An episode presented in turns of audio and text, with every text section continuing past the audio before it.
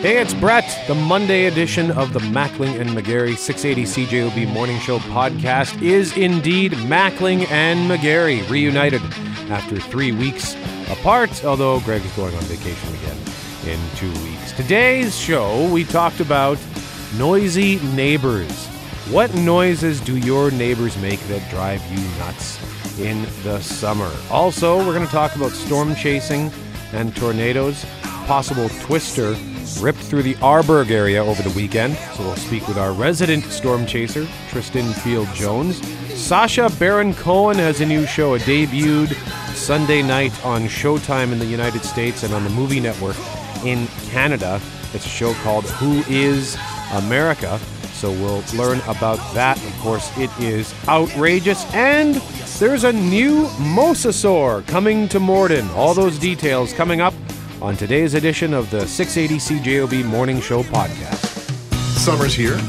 means people are outside mowing their lawns, having outdoor gatherings. Sometimes these things can happen outside of what's considered normal hours. Today we're having coffee talking about summer neighbor noises. Kelly Moore is here, Shanley Vidal, Clay Young, and Tristan Field Jones. I'm Greg Mackling. He's Brett Megarry. Kelly, you brought this up in our meeting the other day. So that makes me wonder is there a particular noise in, in question that haunts you? I don't know who the neighbor is, and there might be more than one, but someone has a hog. As in motorcycle, that uh, I don't think uh, has the proper muffler.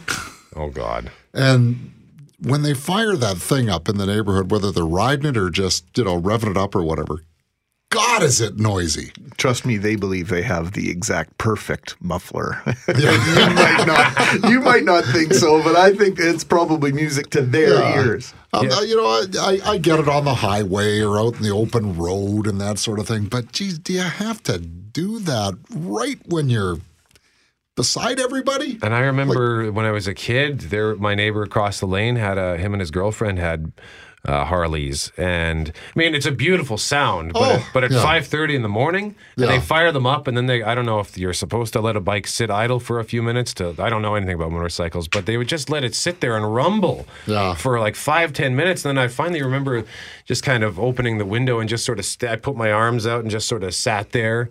Looking at them in, in- indignantly until they happened to notice, and I So they just said, didn't give you a howdy, neighbor. well, they, they kind of said, "Oh, sorry," and I said, "Good morning." Um, but yeah, it's a nice sound, but it, at a certain time of day, maybe not so much. Yeah, we've been uh, downtown a couple of Sunday nights already this summer with the sunroof open and, and cruising through downtown on cruise night, right? And it can get very, very Yeah. obnoxious down there uh, without any question. Clay, you uh, get along with your neighbors, or, or are you are you a good neighbor? I'm a wonderful neighbor. Hi, neighbor. How's it going? Can I bring you anything? Need some milk? Uh, Milk. uh, we got some. Uh, our neighbors are good. Uh, we do have some people behind us who have some dogs that are quite loud, and they got an ATV that they fire up once in the backyard. My question is, I'm a early riser, and uh, the grass grows like a weed. So, what is the acceptable time to mow your lawn? Because I do uh, early morning shifts on OB. now, now, how early are you cutting your grass? Well, let's say I was up at 8 a.m. and ready to cut the grass at 8 o'clock in the morning. What day of the week? It's a weekday because you know I work weekends. Okay, so here you go. Certain activities, this is from the Winnipeg no- Noise Bylaws, anticipating somebody bringing this up. Certain activities that cause excessive noise within 150 meters of a residential property are restricted before 7 a.m. and after 9 p.m. Monday to Friday, hmm. as well as before 9 a.m. and after 9 p.m. on Saturday, Sunday, and statutory holidays. So hmm. 8 o'clock on during the week, You're fine. don't give it another thought. Sure, but you know what's going to happen? I'm going to go home today because I've been up very. Uh, I got up very early this morning. I'm going to have my nap, and the next door neighbor is going to. While you're He's trying to gonna, nap. he's gonna start mowing his lawn at one o'clock in the morning while I'm trying to have my nap, but he doesn't. One o'clock in the afternoon. I mean, one o'clock in the afternoon. Thank you. Thank which you. is perfectly acceptable according to the Winnipeg bylaws. I was surprised to learn 7 a.m. was the was the rule. I would have thought that, that even that would be a little unreasonable. I know that we're most many people are up and at 'em already, but seven o'clock seems a little early to cut the grass. I wouldn't disagree with that. I think seven is a little bit early. Shanley, uh, you cut your grass at seven o'clock in the morning, or what? Did she cut her grass? That's on my to-do list. And and yeah, but I don't have a problem with anyone cutting their grass in the morning. It doesn't make it's not that loud, and it's pretty easy to tune out. And somebody's not going to be mowing their lawn for an hour because uh, lawns are pretty small in my neighborhood. But the thing that gets me is that there's been a lot of construction on houses in my neighborhood. Uh, na- like neighbor across the lane, they've subdivided, building a new house. And so, you know, sometimes that's going on like when I get home from work at 12:30, it's hard to take a nap because your house is shaking from all the construction. So that's the thing that gets me. yeah, there's something about the lawnmower. I find that sound kind of soothing. I guess I just associate it with summer, right? Because yeah, the smell of cutting grass, too. Yeah, yeah. The smell. There's always the sound and the smell, the sound of a gas mower. Um, but uh, what about people who have like a? Do you have neighbors who have parties in the yard or whatever? Greg? I have the best neighbors in the world, and I know they're all listening this morning. I really do. Uh, we have terrific neighbors across the street, uh, beside and behind us, so we're very fortunate that way. No, parties are really a non-issue in our neighborhood. Uh, we've been there for almost ten years, and not once do I ever remember there being ever being a, a party. You know, some people have pools in our neighborhood, and people are really chill about that. The only thing we had one time was a little bit of a domestic. One of the parents went away, and a young woman, she was in her late teens, her and her boyfriend having an argument in the street in the middle of the night. Uh, other than that, in 10 years, that's really always ha- we've had. Yeah, you know, w- sorry, I was just going to say with what Shanley said, roofers have to do their job really, really early before it gets too hot in the shingles. So that that's a sound I've heard. You know that tack tack tack tack. You know, That's a great yeah. sound, too. I love that sound. Do you? Uh, yeah, it, it all sounds great unless you're trying to sleep through it, right? Yeah. Oh, of course. We just got a text here uh, from Tim. What is he saying? Tristan, if I say to you mammatus clouds at the Gold Eyes game Saturday, does that make any does that ring any bells? Yes, uh, the pronunciation would be mammatus. Mammatus, pardon yes, me. Those are clouds that basically look like little cotton balls that you see underneath uh, what we refer to as the anvil, so kind of the upper part of severe storms. And you'll see them. They're they're quite remarkable, and they're relatively rare because you need a, a storm of a particular shape and intensity to produce that. But yeah, there were lots of pics on Twitter on Saturday of the, those cotton ball-like clouds that were all over Winnipeg. So, th- does, sorry, Greg. th- When you see these clouds, does that mean a storm is coming? It means a storm is nearby. It doesn't necessarily mean a storm is coming because what happens is with these types of storms, they're referred to as uh, more often than not it's, be, it's because of supercell storms. So basically, large storms that rotate, and the anvil, the top part of it, can extend for such a, a large area that it may never hit you. May not you may not even get a drop of rain, but you could still see these formations because of the size uh, of of these storms of these systems. That's why we work so well together. That's exactly the question I was going to ask Tristan. And so we saw some severe weather, including up near Arborg, right? A family living near Arborg said a small twister touched down and tore through their farm Saturday night, knocking down trees and throwing heavy equipment around the property. Yeah, Darcy Tim Chishin with Tim Chishin Seed Farms said the storm took down several trees, knocked over tools, dented bins on his property. You can read more on this at cjob.com. His wife Marcy and their two young kids were watching inside the home in fear. And at last word, Environment Canada still working to confirm if a twister actually did touch down. Uh, so Tristan, you go out and chase storms. I was actually going to text you on Saturday to find out if you, because I know I'm just looking at the radar, and I'm sure you had your eyes on the radar. I was checking it early in the day, and there was nothing, and then suddenly there was this. There was this thin but like mostly red line that extended down, I think, to like South Dakota. That kind of, if you were to draw like a like a 45 degree angle, sort of uh, towards the up and to the right that was uh, making its way very quickly across South Dakota, North Dakota, and Manitoba. Uh, but it, it man, it like broke off. It was like Noah was standing at the edge of Winnipeg and or Gandalf and was saying, "You shall not pass," and scattered it to the north and south of Winnipeg. But uh, were you, I guess you were here Saturday for the Bomber Yeah, game. I, I was producing the Bomber game. Had it not been for that, I would have been out uh, chasing for sure. And and what happened there is, uh, like those severe thunderstorm watches extended from basically the international border all the way up to Thompson, because this whole area was flooded with with a lot of uh, humid air, and there was a cold front that was slicing through. So you know, if you remember anything about, uh, uh, you may remember the precipitation cycle, and you know, you're, you're you're in school.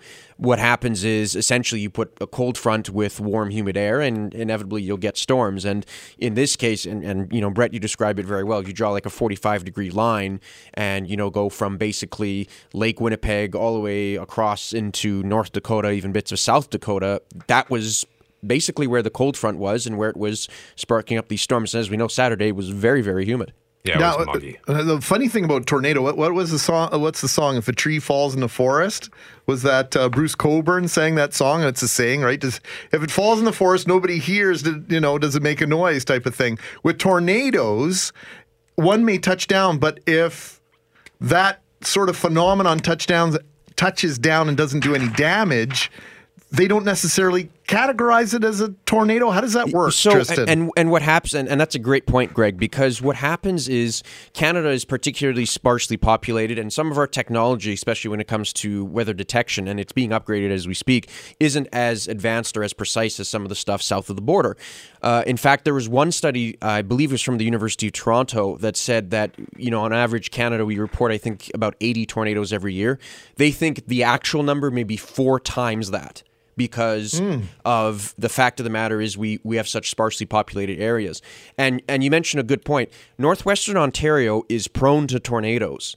But the problem is that if you've taken if you've driven there for 5 seconds, you know there's it's it's incredibly hilly, there are trees all over the place. So there are times where you could actually be looking at a storm that's producing a tornado and if we're on the prairies you'd be able to see it no problem. But if you got a, a 50 60 foot tree in front of you, there's no way you're seeing that. And, you know, we use the case in Arborg here as an example. Uh, strong winds can also do that type of damage as well. You have to look at the wind pattern. I mean, when, when they send out uh, survey teams, one of the first things they look at is the wind pattern. So straight line winds will always result in trees or objects pushed in one direction. Whereas if a tornado touches down, you'll see stuff exactly that's that's circular. So it's it's tough to tell based off of a couple pictures whether or not it was a tornado. It's pretty easy to conclude based off of that though that there were some very powerful winds in the area. So it's it's you know it's it's a matter of what exactly caused the damage, and if it's a tornado, then they'll figure out what type of rating to give it. hopefully not too much damage, or hopefully it doesn't take too long for the Tim to clean up. Got a question here, Tristan. Uh, uh, maybe you would know this. Uh, you have an iPhone, right? Uh, yes, sir. Okay. Well, uh, the text uh, question is: Can you ask your weather guy what's a good app to follow weather on Android? I have an Android phone. I have the Weather Network app as well as AccuWeather. I like them both.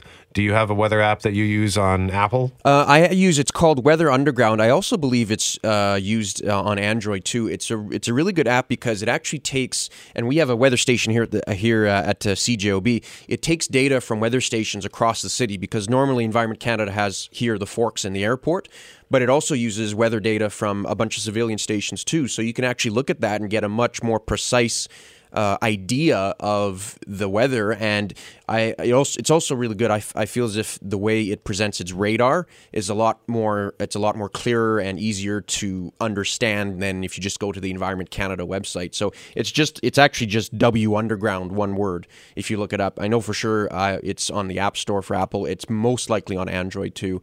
And what's great about it is that it takes these civilian stations from around the world So Oh, nice. So you can anywhere in the U.S., anywhere I think I'm pretty sure most places in Europe too. So it's it's really handy for for that sort of thing. Well, I got a bunch of friends in the construction business, and they get these rain alarms, right? And then I think that's the app that they use because uh, more stations, more measurement, obviously better, and a great picture here. Thank you for to Rob for uh, pictures here of hail, which looks basically like snow accumulation up near the Narrows, which wow. is uh, you know up on uh, Lake Manitoba. So thanks for those. Keep uh, sending in your pictures and your comments and your questions. Appreciate it very much. It's Mackling Megarry. Did you see Scott's question? Scott has a question for you, Tristan. Hey, speaking of Environment and Climate Change Canada, did they ever confirm it was a tornado in the Wizard of Oz? I, I cannot answer that because I simply wasn't there, and I don't know if the appropriate measurements or the I don't even know what the storm survey teams. That was had to say. Kansas, so it has nothing to Yeah, do exactly. with Environment Canada wouldn't have anything. I don't think so.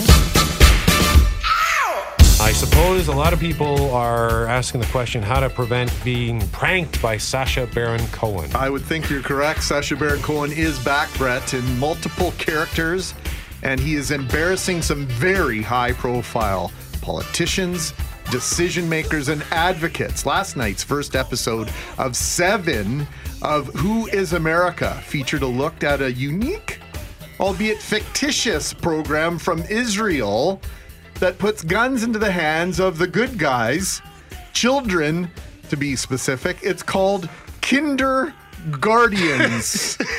It's very creative. yes, well, he's if nothing else, Sacha Baron Cohen, uh, Cohen is creative. Now disguised as somebody called Erran Morad. Cohen gets an audience with multiple gun advocates and political leaders who have a history of supporting the NRA. The ability of Cohen to get these individuals to advocate for a program that puts a gun in the hands of children as young as three years old is beyond startling. a lot of shootings in America, they have school been- and in the university.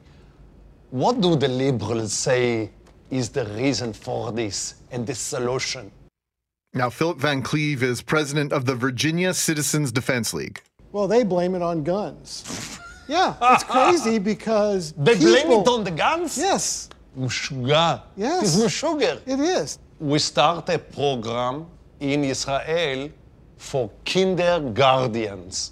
Okay. We train them from the age 16 down to the age 3. Yeah, well, I, I think it would be a, a, a good idea. We, we've been pushing something along this line for years, but really haven't gotten any traction with it. We were thinking seventh or eighth grade. You're talking much younger than that. Sacha Baron Cohen as Morad then goes on to film with Philip Van Cleave a so called instructional video for the Kindergarten program with the help of Van Cleave. Here's how that sounds.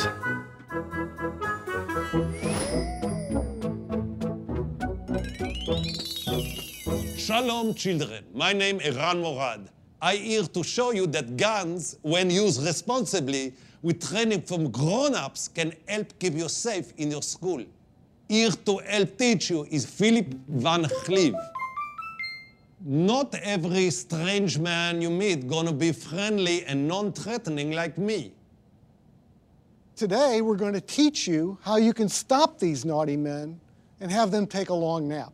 That's right, and that's why you're going to meet a friend of mine. His name is Puppy Pistol. Now, Philip, will you show us how to feed Puppy Pistol? To feed him, take his lunchbox and push it into his tummy like this. Just remember to point Puppy Pistol's mouth right at the middle of the bad man. Now, how about a little nursery rhyme for good measure?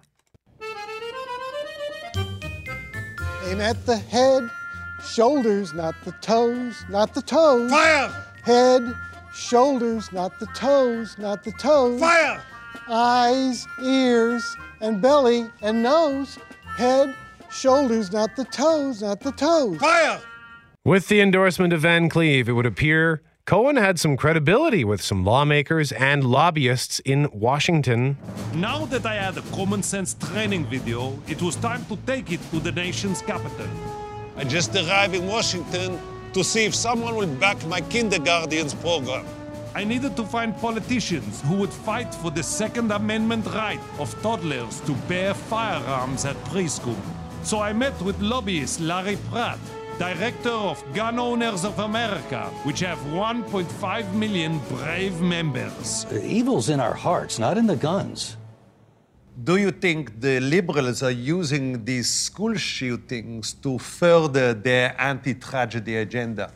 They're trying, but it's it's not that hard to find a student who does think that way because that's what they're being taught in the schools. We actually found out that in schools, it's not only important to arm the teachers, it's important to arm certain gifted children. Oh, that's great. We train from 16 year old uh, up to four years old.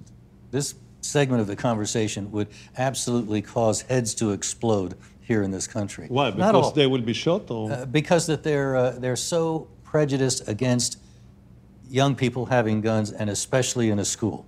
Now, Sacha Baron Cohen went on to meet several more influential former and current congressmen. Now, at least one of them had some good sense. Here's Florida Congressman Matt Gaetz. You want me to say on television that I support three and four year olds with firearms? Is that what you're asking me to do? Uh, yes. You can do Typically, of the- members of Congress don't just hear a story about a program and then indicate whether they support it or not. I support the kindergartens program. We in America would be wise to implement it too. It's something that we should think about in America, about putting guns in the hands of law abiding citizens, good guys, whether they be teachers or whether they actually be uh, talented children or highly trained preschoolers. Well, perhaps Gaetz should have shared his wisdom with former Senate Majority Leader Trent Lott, whom you heard at the end of that clip speaking in support of the program. Congressman from California, uh, Dana Rohrabacher, South Carolina Congressman Joe Wilson, and former Congressman Joe Walsh of Indiana, or Illinois rather, all found themselves saying things I'm sure they're regretting today. The intensive three week kindergarten course introduces specially selected children from 12 to 4 years old to pistols, rifles, semi automatics, and a rudimentary knowledge of mortars. In less than a month, less than a month, a first grader can become a first grenader. Toddlers are pure, uncorrupted by fake news or homosexuality. They don't worry if it's politically correct to shoot a mentally deranged gunman. They'll just do it. The science behind this program is proven. At age four, a child processes images 80% faster than an adult, meaning that essentially, like owls, they can see in slow motion. Children under five also have elevated levels of the pheromone Blink 182, produced by the part of the liver known as the Rita Ora. This allows nerve reflexes to travel along the Cardi B neural pathway to the Wiz Khalifa 40% faster, saving time and saving lives. the Cardi B to the Wiz Khalifa. Yes, Larry Pratt. That's exactly all factual. That's all. The research proves all this. Larry Pratt, executive director, and I love the fact that this is in his title, Emeritus, Gun, own- gun Owners of America, who clearly vets everything he reads in the form of a PSA or endorsement. Uh, follow my train of thought here for a minute, Brett. Okay. I'm wondering if Ben Stiller has been spotted in the Morden area. Mm, I know where you're going with this. Night at the museum, right? After the museum closes, all sorts of crazy stuff happens. Yep. Are the fossils procreating in Morden? We need to find out. Manitoba's family of mosasaurs is getting bigger. The Canadian Fossil Discovery Center in Morden is home to Bruce and Susie. And now they are welcoming a new addition later this month. They even sent out a really uh, cute kind of uh, baby shower esque invitation where they've shaped the mosasaurs into the shape of a heart. It's quite adorable. To tell us about it, we're joined live on 680 CJOB by Peter Cantelon, Executive Director for the Canadian Fossil Discovery Center in Morden. Peter, good morning to you. Hey, good morning as well to you. So, Peter, does that make you a grandpa? Like, what's what's the deal? How's the pecking order work over there? Probably more of a removed cousin of some sort. well, congratulations uh, either way. So, tell us about this new addition and, and where did it come from? Well, we're really excited for this. Uh, it's a new mosasaur. It's a smaller mosasaur than Bruce and Susie, and it's a very unique and rare type of mosasaur. Its fossils have only been found in Canada and in Japan. Uh, and uh, and so uh, because of that, and because of some really unique features, it's got some really interesting teeth, and uh, again, its size make it very compelling. And we're super excited to add it to the uh, to the to the tanks of mosasaurs that we've got right now. This is more of a like a little Porsche. So, how do the the teeth on this mosasaur? How are they different than Bruce and Susie? Sure. So Bruce and Susie have teeth very similar to a crocodile's teeth. They're conical. Uh, of course, theirs are much larger, and uh, they're meant primarily for just biting down and holding until they can get that prey back into their throat and swallow it. With this particular mosasaur, which is called a Kourisodon puntledgensis, and that just means uh, the uh, razor-toothed mosasaur of the Puntledge River, which is where it was found in British Columbia. Uh, its teeth are compressed laterally. So basically, what that means is they're from front to back. Uh, they're lined up in its jaw, and they're much uh, much narrower. They're not cone shaped. They've got edges on the front and back of them, and that likely just means that their diet was different. They ate different things than the average mosasaur. So, so tell us about how this how this fossil was discovered because Peter obviously not this is not in an area that we would typically expect to find this type of fossil. No, uh, you know, in the uh, where it was found in British Columbia is fairly well known for uh, fossil um, and fossil evidence, and an amateur paleontologist uh, was uh, hunting along the banks of the Puntledge River. And rivers are actually not bad places uh, to find fossils if you're in the right geology because of erosion. Riverbanks expose all kinds of interesting things. And so at one point, while this fellow was walking along, he saw a portion of fossil poking out of the riverbank. Uh, he exposed it, removed it, uh, and the uh, shorter answer is he got other paleontologists involved from the area, and over a period of actually quite a few years, they actually, they didn't get back to the site for about five or six years, and thankfully the rest of the mosasaur was still in, intact and in place. And they removed it from that point on. Now, my, my British Columbia geography is usually pretty good, and I'm, I'm trying to place this river. It's on Vancouver Island. That's right. Absolutely. And that's kind of interesting in the way it makes sense that the only other place that this fossil was found was in Japan. So what you have to imagine is where we're we're typically finding fossils in Manitoba is the uh, uh, the, the the western interior seaway that runs through the center of North America back in the Cretaceous period. During this time, we're talking about a mosasaur found on the the western coast of the landmass that was North America, and then there's another sea, which is now our modern Pacific Ocean. And so you have a mosasaur that basically uh, lived in this kind of aquatic environment between Japan and uh, and Vancouver Island.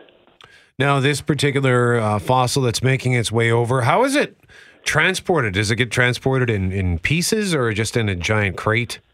Okay, so what happened was the original creators of the replicas, uh, the molds that are made based on the actual fossils. So we take these fossils, we immerse them in a liquid latex, and that turns into a fantastic mold that gives us an identi- identical uh, replica because you don't typically want to put the fossils on display. It's difficult to uh, research and remove and things like that. Um, those molds were sent to us. So we now own those molds. They were donated to the CFDC. And with those molds, we have local talent who's been working in uh, replicating fossils for about 20 years now. Uh, a company called Dinokinetics worked with us to put this together. So we actually built it right here in Morden. Fascinating stuff, Peter. Now, so I like the fact that you're giving us lots of notice for this celebration coming up a week from Wednesday. Tell us uh, the details so people can make their plans to come and see you. Well, they definitely have to get down here, if for no other reason than the free refreshments. But of course, they're here to they're coming down to see this fantastic new mosasaur. Uh, it'll be at one o'clock on July 25th. And uh, what they'll see is this great new, different looking mosasaur that they can see in the same environment as Bruce and Susie. It's in the same room. They'll be able to compare differences because beyond the teeth, the body has some differences to it. The skull is oriented differently. There's all kinds of interesting things uh, that they'll be able to get their uh, to get to get a look at while they're down here. And of course, they'll be able to celebrate with us because, like you mentioned, this is we've we've marketed this as an adoption, Bruce and Susie, for obvious reasons. We're not able to have children, uh, but adopting's fine. And in fact, this isn't a child; it's smaller, but it's a it's a full-grown adult uh, mosasaur of a different size. Peter Cantelon, do you know what you're going to name this mosasaur? Well, we haven't uh, we haven't talked too much about that yet, but uh, Kourisodon can be turned into all kinds of interesting names, and so we're hoping that public will uh, offer some ideas. Maybe they'll email us. They can go to our website at discoverfossils.com, or they can let you guys know, and you can let us know as well. Peter Cantelon, Executive Director for the Canadian Fossil Discovery Centre in Morden, where they are getting ready to welcome a new addition to the family. Bruce and Susie are adopting a new mosasaur. Hey, it's Brett. Thanks for listening to CJOB Mornings on Demand. If you like what you hear, take a minute to rate the show, leave us a review, and tell a friend about the podcast. And for more and Barrie, tune in to 680 CJOB Mornings weekdays from 6 to 10 a.m.